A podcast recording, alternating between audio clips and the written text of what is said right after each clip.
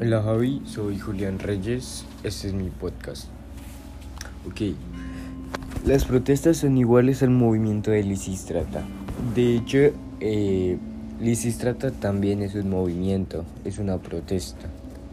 Al final vemos los resultados de Lisistrata porque en esa protesta sí hubo una organización y sí hubo líderes, algo que necesitamos en este momento. ¿Por qué? Porque si vamos a ver eh, las protestas en este momento eh, se han vuelto violentas y inexplicables. Entonces no tiene sentido eh, seguir con protestas carentes de significado.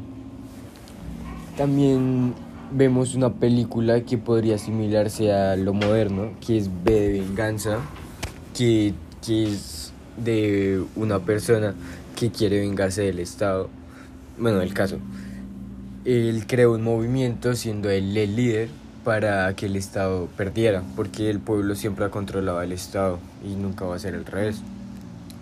Entonces, eh, lo que yo creo que hay que hacer es asimilar eh, libros como este de Lisístrata o esta película y empezar a tomar protestas que sí tengan significado y que sí sean que sí sean importantes para la comunidad. Y un ejemplo que te puedo poner, Javi, es el del medio ambiente con Greta Thunberg, que pues lo han hecho bien, pues han tenido sus falencias, pero lo, hecho, lo han hecho bien en general.